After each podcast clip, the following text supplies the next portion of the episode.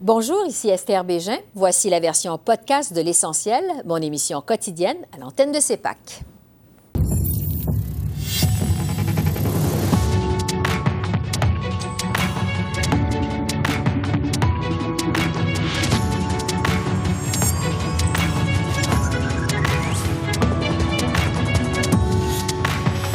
Ce soir, diplomate chinois renvoyé du Canada. Pékin réplique et expulse une consule canadienne. Doit-on s'attendre à d'autres représailles? L'ancien ambassadeur du Canada en Chine, Guy Saint-Jacques, est avec nous. Le gouvernement Trudeau a-t-il agi trop tard dans ce dossier? On pose la question aux politologues Geneviève Tellier et Daniel Béland. L'initiative du siècle, 100 millions de Canadiens en 2100. Est-ce une vraie menace si ça se concrétise? On en débat avec notre panel de députés. Bonsoir, mesdames, messieurs. La riposte de la Chine à l'expulsion de son diplomate, le responsable allégué d'une campagne d'intimidation contre le député Michael Chong, n'a pas tardé. Pékin montre la porte à la consule canadienne Jennifer Lynn Lalonde, qui a jusqu'à samedi pour quitter Shanghai. La Chine soutient aussi qu'elle se réserve le droit de prendre d'autres mesures de représailles. Le premier ministre Justin Trudeau répond que le Canada ne se laissera pas intimider. Tout d'abord, nous avons pris cette décision de façon responsable et réfléchie. On ne peut pas accepter que des gens essayent d'interférer ou de s'ingérer dans notre démocratie et on est en train de démontrer ça clairement. Évidemment, on voit une rétaliation de la Chine, mais nous allons continuer de faire ce qui est dans l'intérêt des Canadiens. Nous n'allons pas être intimidés à ce niveau-là. Par rapport aux voyageurs canadiens, on va continuer de regarder et d'évaluer les risques selon nos réflexions et la ministre pourrait plus en parler. Pour analyser cette réaction de la Chine et la suite des choses, évidemment, également, je retrouve Guy Saint-Jacques, ex-ambassadeur du Canada en Chine. Bonsoir, M. Saint-Jacques. Bonsoir, Mme Bégin. La consule canadienne Jennifer Lynn Lalonde a donc jusqu'à samedi pour quitter Shanghai, mais le gouvernement chinois dit qu'il se réserve le droit de continuer d'agir, c'est ce qu'on dit. Est-ce qu'on doit s'attendre à d'autres représailles de Pékin? Ben, je pense que non. Moi, naturellement, j'avais bien hâte de voir quelle serait leur réaction. Puis je pense que, somme toute, la Chine prend des mesures qui sont appropriées, mais limité, parce qu'ils auraient pu choisir d'expulser quelqu'un de plus senior que Mme Lalonde ou d'expulser plus d'une personne. Le fait qu'ils aient choisi quelqu'un d'un niveau à peu près équivalent à celui de M. Zhao, je pense que c'était quelque chose qu'ils se devaient de faire pour toutes sortes de raisons. Et la raison pour laquelle je pense que ça va se limiter à ça, qu'il n'y aura pas de sanctions économiques, par exemple, c'est que la Chine connaît encore beaucoup de difficultés sur le plan économique. La consommation n'a pas repris encore. Les investissements étrangers ne vont pas très bien. En fait, il y a plusieurs compagnies qui ont commencé à réduire leurs opérations en Chine ou à relocaliser certaines opérations. C'est pour ça que le président Xi Jinping et le premier ministre Li Qiang ont entrepris une offensive de charme pour convaincre les entreprises étrangères d'aller investir en Chine. Donc, si des sanctions avaient été appliquées contre le Canada, je pense que le Canada aurait pu monter une opération avec les alliés pour dénoncer ces mesures-là et ça leur aurait beaucoup nui à la Chine alors qu'elle essaie de relancer son économie. Donc, pas de représailles économiques et pas de représailles sur le terrain non plus?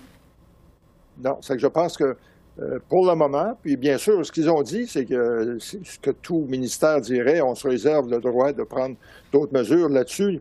Bien sûr, pour eux, la balle est maintenant dans le camp du Canada. Je ne pense pas que le Canada va prendre d'autres mesures pour l'instant. Bien sûr, si jamais l'ex-gouverneur général, M. Johnston, venait à la conclusion qu'il faut qu'il y ait une enquête publique pour faire de la lumière sur toutes ces questions et surtout pour offrir des recommandations au Canada pour prendre des mesures pour contrer l'influence étrangère, ben à ce moment-là, il faudrait voir. Mais moi, je pense qu'avec cette expulsion-là, le Canada a dû obtenir un peu plus de respect de la part de la Chine. Et ça va aussi réjouir nos alliés, parce que nos alliés devaient commencer à être assez préoccupés, parce qu'ils devaient se dire qu'est-ce que ça va prendre pour que le Canada réagisse finalement. Oui, bien justement, je veux revenir sur la décision du Canada lundi. Bon, la ministre Joly qui a déclaré le diplomate chinois persona non grata pour son rôle dans la campagne d'intimidation contre le député Michael Chong et sa famille. On sait que le bureau du conseil privé aurait été mis au courant de cette affaire-là dès 2021 par le SCRS. Comment on explique que ça a pris aussi longtemps pour qu'on en arrive là? Bien là, il y a un mystère, franchement, parce que moi, j'ai toujours dit, écoutez, à l'été 2021, nous étions encore en pleine crise avec la Chine suite à l'arrestation de Mme Wang Wanzhou et des deux Michael. On savait qu'il y avait toutes sortes de mesures prises pour la Chine pour interférer ou essayer d'interférer avec nos élections, de contrer les débats sur les campus universitaires sur des questions que la Chine trouve sensibles, qu'il y avait du harcèlement auprès de la diaspora chinoise au Canada.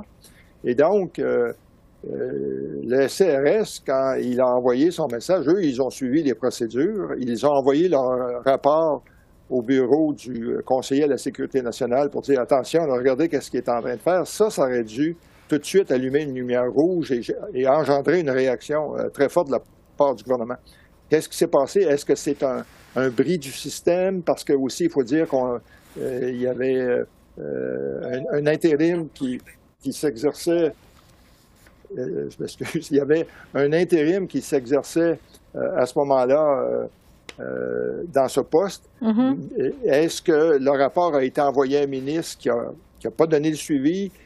Moi, je pense aussi qu'une enquête publique permettrait de faire la lumière sur tout ça. Et sur le fait que le député Michael Chong n'ait pas été non plus mis au courant, comment on peut s'assurer que ça ne se reproduise plus dans l'avenir, que les informations parviennent aux députés concernés? Ben là, je pense que c'est ça. Il s'agit d'une simple mesure. Aussitôt que le SCRS va prendre connaissance d'une information disant que de telles mesures sont prises. Puis il faut préciser aussi que c'est une pratique très courante de la part de la Chine pour briser les personnes qui veulent contrer la Chine. C'est fait régulièrement avec des étudiants chinois au Canada s'ils osent exprimer une opinion qui est contraire à Xi Jinping, au régime chinois. Leur famille reçoit la visite de quelqu'un dans les 24 heures suivantes pour leur dire, pour les menacer, en fait, de dire de parler à leur enfant. Donc, c'est des mesures régulières. Maintenant, le SRS va envoyer ça directement au bureau du conseiller national. Ouais. Et puis, je pense qu'en fait, que c'est assez simple de mettre en place une procédure pour que les personnes visées soient immédiatement informées. Oui, donc une bonne directive. Je veux vous entendre, Guy Saint-Jacques, en terminant sur l'efficacité des manœuvres, je dirais, chinoises. Selon vous, est-ce que les tentatives d'ingérence de la Chine fonctionnent jusqu'à maintenant? Je vous pose la question parce que quand même, tous les partis d'opposition aux communes, tous les partis politiques s'entendent pour dire que les résultats des élections au Canada n'ont pas été affectés par cette ingérence. Je dirais qu'ils n'ont pas été affectés dans leur ensemble, en ce sens que ce ne serait pas un gouvernement conservateur, par exemple, qui aurait déjà été élu. Moi, je reste convaincu qu'au niveau de quelques circonscriptions, il y a eu suffisamment de désinformation qui a été circulée sur les médias sociaux chinois comme WeChat pour avoir un impact. Et puis ici, je pense particulièrement à la circonscription de Kenny Leo à Vancouver.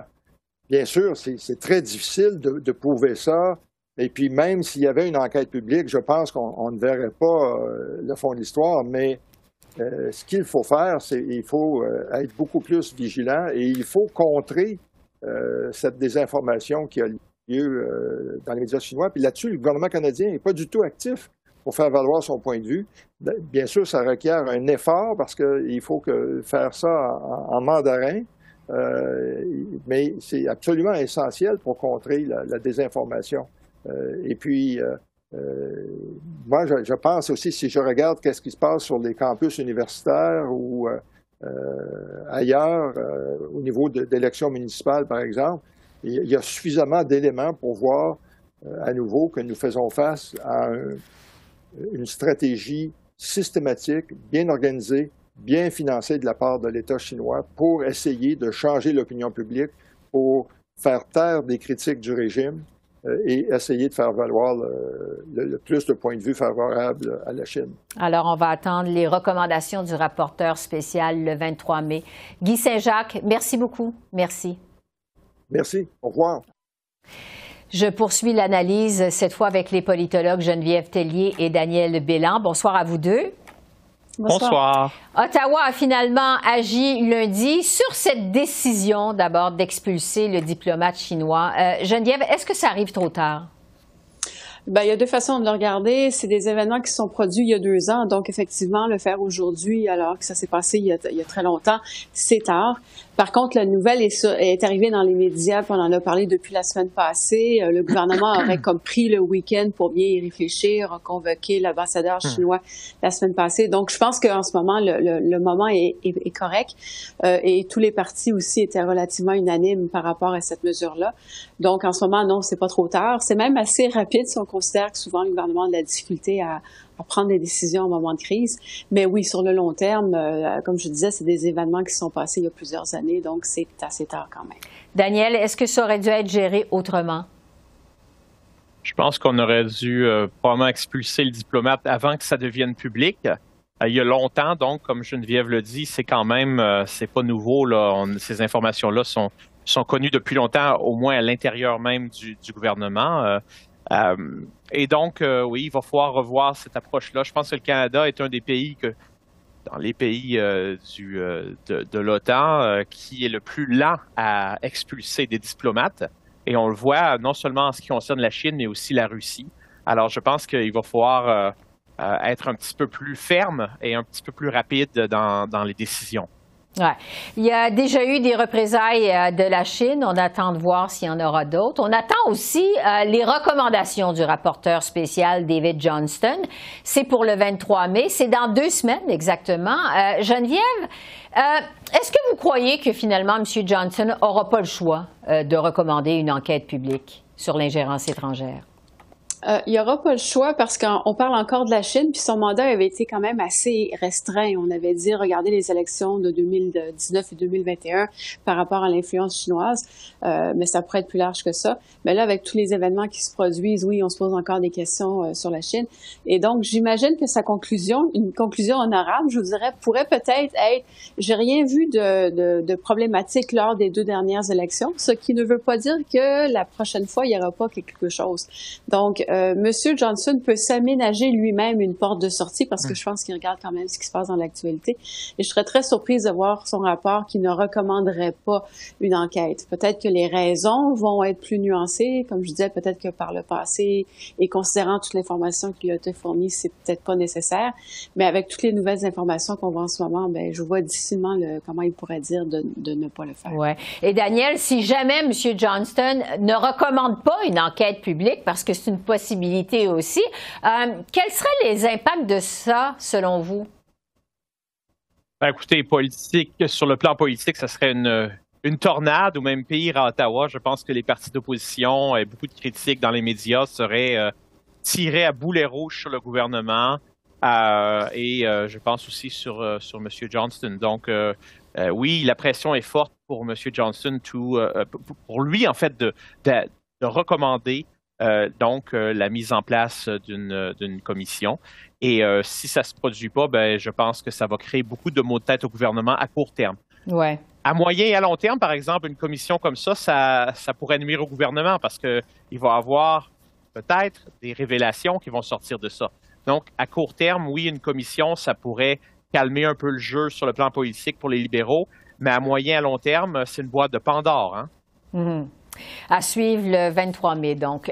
Je veux vous entendre en terminant sur cette lettre du juge en chef de la Cour suprême au premier ministre Trudeau, dont Radio-Canada a obtenu copie. Richard Wagner, qui se plaint de la lenteur du gouvernement Trudeau à nommer des juges. Bon, il parle d'une situation qui est intenable, qui pourrait entraîner l'avortement de procès pour des crimes graves.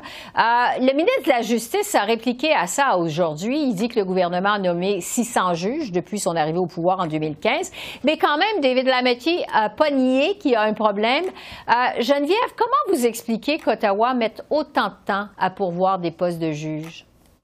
Bien, en premier lieu, le gouvernement Trudeau avait décidé de changer son mode de nomination, donc de prendre un peu plus le temps de consulter, de le rendre moins partisan aussi. Avant, il y a une certaine époque, si on votait du bon bord, on avait des chances d'être nommé juge. C'est plus le cas actuellement, ou c'est beaucoup moins le cas. Et donc, le processus est plus minutieux, mais ça, par la force des choses, il est aussi plus lent. L'autre raison, je pense aussi, le gouvernement Trudeau veut montrer à la population qu'il est très préoccupé par la diversité dans ses nominations. Donc, il cherche des candidatures exceptionnelles avec un parcours et un profil irréprochable et en même temps stimulant, qui va un peu en dehors des sentiers battus. Ben ça, c'est difficile parce qu'il n'y a peut-être pas tant de candidatures que ça qui répondent à ces critères. Et c'est peut-être aussi ce qui explique en ce moment le manque de nomination, c'est que à vouloir trop chercher les candidats idéaux, ben on les trouve pas toujours, puis ça prend plus de temps, puis effectivement, bon, on se retrouve devant cette situation. Ouais, comme vous dites, ça prend plus de temps. Parce que le juge Wagner dénonce aussi le fait que plusieurs tribunaux au pays fonctionnent avec 10 ou 15 des postes vacants, car ça prend souvent des mois, sinon des années avant de combler des postes. Daniel, qu'est-ce que vous pensez, vous, de cette initiative du juge en chef de la Cour suprême auprès du premier ministre du Canada? Je pense que ça prouve que la situation est grave. C'est pas, je pense pas qu'il ait fait ça simplement par caprice. Je pense que c'est il y a un vrai problème. Vous savez, un État, l'une des choses principales qu'un gouvernement doit faire pour que l'État continue à fonctionner, c'est de nommer des juges pour que les tribunaux continuent à fonctionner normalement. Et là, on a une dysfonction dans l'appareil d'État lui-même à cause, je pense, de l'approche du gouvernement qui est trop lente. Et donc, il va falloir accélérer le pas parce que ça pourrait causer des problèmes encore plus importants pour ce qui est simplement de la gestion du système de justice. Et ça, ça affecte non seulement, évidemment, les cours au fédéral, mais aussi au provincial, parce que la nomination de juges par Ottawa pour des cours provinciales. Donc, ça va avoir un effet, ça a un effet négatif partout à travers le pays. Et je pense que la pression augmente là, pour les libéraux, pour le gouvernement, d'accélérer le pas. Oui, parce qu'on sait que les délais dans le système judiciaire sont déjà très importants. Geneviève et Daniel, merci beaucoup. Merci. Merci. De rien, au revoir. Au revoir. Le gouvernement Trudeau a encore dû défendre sa volonté d'ouvrir les portes du Canada à 500 000 immigrants par année d'ici 2025. Le Bloc québécois lui reproche de ne pas tenir compte de la capacité du Québec d'intégrer ces nouveaux arrivants, ni de l'impact potentiel de cette immigration sur le français. Selon le chef bloquiste, Justin Trudeau a été influencé par l'initiative du siècle, un plan créé par un groupe de pression et qui propose d'atteindre la cible des 100 millions d'habitants au Canada en 2100. Parlons ingérence. Mais laquelle? Parle-t-on de l'ingérence de la Chine dans les affaires du Canada ou parle-t-on de l'ingérence de McKinsey dans les affaires du Canada? McKinsey qui sont à l'origine de cette proposition de 100 millions de Canadiens à la fin du siècle. Pour quelque chose d'aussi extraordinairement important, évidemment, le premier ministre a fait des consultations. Alors, quand il a consulté le Québec sur une population de 100 millions ou de 500 000 personnes de plus par année, qu'est-ce que le Québec a dit? À moins qu'il n'ait pas parlé au Québec. Oh! Bravo! Honorable Premier ministre. Monsieur le Président, la dualité linguistique de notre pays est une richesse qu'on se doit de protéger. En ce sens, le Québec établit ses propres cibles d'immigration et a le pouvoir exclusif de sélectionner la majorité de ses immigrants. De notre côté, on croit fermement qu'on peut faire croître notre économie tout en protégeant la culture et la langue française. Et on va continuer d'être là pour défendre les intérêts du Québec et partager l'importance de la langue française partout au Canada. Je discute des cibles en immigration avec notre panel de députés et de leurs impacts possibles sur le Québec. Alors, pour les libéraux, Greg Fergus, pour les conservateurs, Jacques Gourde, pour le Bloc québécois, Jean-Denis Garon et pour le NPD, Alexandre Boulerice. Bonsoir à vous quatre. Bonsoir. D'abord, Jean-Denis Garon, je vais commencer avec vous parce qu'on vient d'entendre votre chef, M. Blanchette, qui reproche au gouvernement Trudeau de vouloir atteindre les 100 millions d'habitants au Canada en 2100. Le gouvernement Trudeau ne s'est pas engagé quand même sur l'initiative du siècle. Est-ce que c'est pas un peu trop tôt pour monter aux barricades? Ben non, pas du tout. D'abord, réitérons le fait que l'immigration, c'est une très, très grande richesse pour le Québec. Et c'est pas surprenant là, que le Québec soit un des endroits au monde, comme les autres provinces canadiennes, qui reçoit en proportion de sa population le plus grand nombre d'immigrants. Maintenant, ce que nous, on dit, c'est qu'on doit avoir une conversation qui est constructive et qui est transparente là-dessus, Mme Bégin. Alors, on sait que l'initiative du siècle qui vise à nous amener à 100 millions de personnes en 2100, c'est une proposition qui n'a pas été débattue de façon démocratique, de façon populaire. Ça arrive de McKinsey. Et quoi qu'en dise le gouvernement, ce qu'on observe dans la politique réelle du gouvernement libéral, c'est que les cibles d'immigration fédérale qui ont été établies jusqu'en 2025 sont exactement celles qui nous amènent à long terme à la politique du Century Initiative. Alors, ce que nous, on dit, c'est que le gouvernement du Québec doit être celui qui planifie son immigration, qui détermine ses cibles, parce que, évidemment, Québec détermine les immigrants économiques, mais la soupape, le reste, vient du gouvernement fédéral, ce qui fait que le gouvernement fédéral décide. Et si on veut vraiment accueillir les gens de façon intelligente, si on veut leur offrir du logement, des services publics et le faire de façon humaine, il faut que le gouvernement du Québec, soit en mesure de le planifier. Il faut qu'on ait une conversation sociale constructive là-dessus. Et présentement, le manque de transparence est évident. Jacques Gourde, des conservateurs, c'est quoi votre position sur les cibles d'immigration du gouvernement Trudeau? Bien, présentement, si on se fie à ce qu'on voit présentement, on essaie d'imaginer ce qui nous est proposé présentement. On parle de Montréal, on verrait peut-être de 12 millions de personnes. Dans ma région métropolitaine de Québec et Lévis, on parle de 5 millions. C'est 7 fois, presque 8 fois plus de gens qui sont là présentement. Puis on a déjà énormément de problèmes de logement. Et où est-ce qu'on va toutes les mettre, ce monde-là? Ça fait que je pense que c'est prématuré. Et on pourra en débattre aussi sur les cibles d'immigration à long terme du Canada.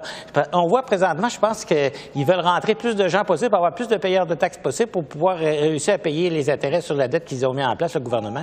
Mais je ne pense pas que c'est la meilleure façon. Bon. Alexandre Boulerice, au NPD, on le sait, vous êtes en faveur d'augmenter les cibles en immigration. Mais est-ce que le Canada a la capacité de les intégrer, selon vous?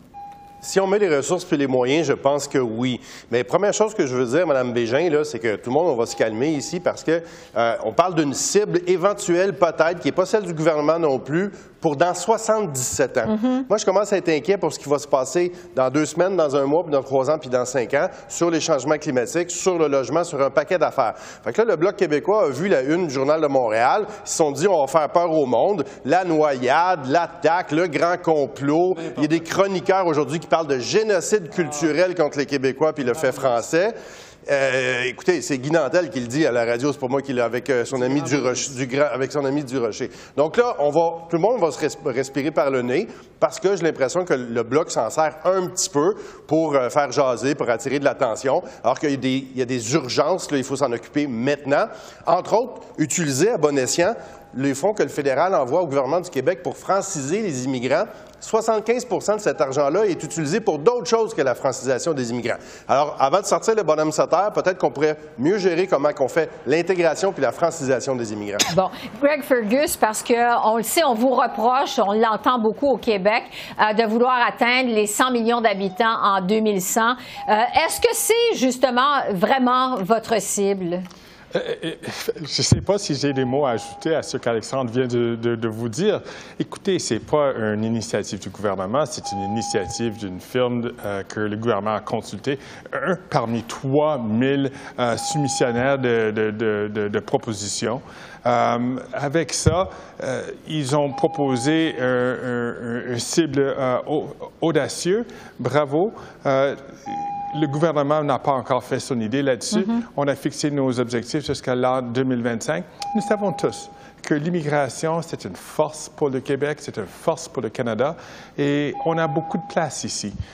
Puis on a l'opportunité d'attirer des immigrants qui sont francophones, des immigrants qui sont anglophones, des immigrants allophones. On sait bien que si on les accueille bien, si on les intègre bien, c'est toute une force pour le Canada, comme ça a été depuis la fondation de ce pays. Jean-Denis Garon, au Bloc, bon, vous dites que ces cibles en immigration à Ottawa, ça représente un danger, en fait, pour le français au Québec. Pourquoi le Québec recevrait pas plus d'immigrants francophones? Je vous pose la question parce qu'on apprenait en fin de semaine qu'il y a plein d'immigrants francophones qui choisissent de s'installer dans d'autres provinces canadiennes parce que c'est trop long, c'est trop compliqué au Québec. C'est pas au Québec, justement, d'en faire plus? Bien, Mme Bégin, moi, j'ai été quand même surpris d'avoir mon collègue du NPD qui nous dit qu'il ne faut surtout pas penser à long terme. C'est juste dans 3 générations. Alors, on voit que ce que le NPD s'intéresse à dans 2 semaines, dans 3 semaines. Nous, ça nous intéresse l'intégration à long terme. Il y a des moyens à mettre. On doit avoir une capacité d'État pour les intégrer, Mme la Présidente. Et c'est pour ça que nous, ça nous surprenait de voir le NPD voter pour un budget où il n'y avait pas de transfert en santé, un budget où on n'a même pas, si vous permettez, on n'a même dans 77 ans, hein? Ben non, j'espère qu'on va avoir fait l'indépendance. Hein, le NPD appuie un budget où il n'y a pas de transfert en santé, où il n'y a pas une scène de provisionner pour le régime dentaire. Et encore une fois, ils se font un plaisir de dire à Québec comment ils devraient gérer leurs fonds plutôt que de reconnaître les problèmes fondamentaux de la Fédération canadienne, Madame la Présidente, Madame Bégin. On ne doit pas attendre qu'il y ait 100 millions de Canadiens pour faire une réflexion qui est constructive. Et je pense que le NPD doit opérer cette réflexion-là. Et les libéraux qui tiennent le même discours également. Non, je ne suis pas encore présidente de la Chambre des communes. Je ne le serai probablement jamais. Alexandre Boulerice, est-ce que vous voulez répondre à votre collègue? Je pense que c'est un sujet qui est important. Il faut y réfléchir. Il faut mettre les ressources puis les moyens pour bien intégrer les immigrants, les nouveaux arrivants.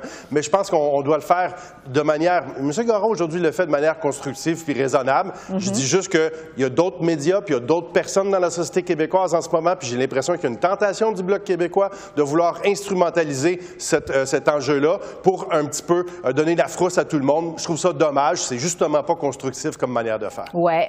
Jacques Gourde, en quelques secondes, comment on peut s'assurer d'augmenter le nombre d'immigrants au Canada sans mettre en danger la langue française au Québec, selon vous? Bien, je vous reviendrai que la réalité au Québec, c'est le gouvernement du Québec qui établit ses seuils d'immigration puis priorise l'immigration francophone.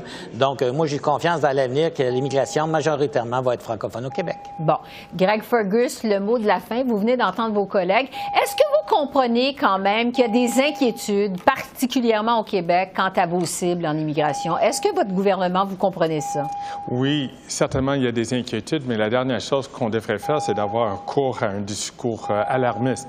La chose qu'on devrait faire, c'est de signaler le fait qu'il y a tellement de personnes dans le monde qui sont francophones, français sur leur langue maternelle, qui veulent venir au Québec, qui veulent venir s'établir ici au Canada pour, encore une fois, pour avoir une meilleure vie, mais aussi de vivre en français. Il faut prendre avantage de ça. Plein de monde qui viennent de la France, de la Belgique, l'Haïti ou l'Afrique francophone, ces gens-là aimeraient s'établir ici. Je pense qu'on devrait prendre avantage de ce beau monde. Merci à vous quatre. C'est tout le temps qu'on a. Merci. Bonsoir. Merci. Bonsoir. Bonsoir. Au revoir.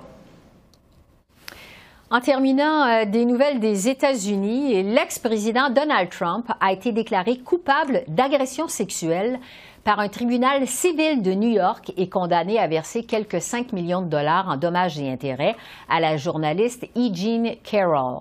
Mme Carroll avait intenté un procès contre Donald Trump, alléguant qu'il l'avait violée dans un grand magasin de Manhattan en 1996. 9 accusations pesaient contre lui, dont viol, agression et diffamation. Le jury ne l'a toutefois pas déclaré coupable de viol. Alors voilà, c'est comme ça qu'on a vu l'essentiel de l'actualité de ce mardi 9 mai sur la colline du Parlement à Ottawa. Esther Bégin qui vous remercie d'être à l'antenne de CEPAC, la chaîne d'affaires publiques par câble. Je vous souhaite une excellente fin de soirée et je vous dis à demain. Au revoir.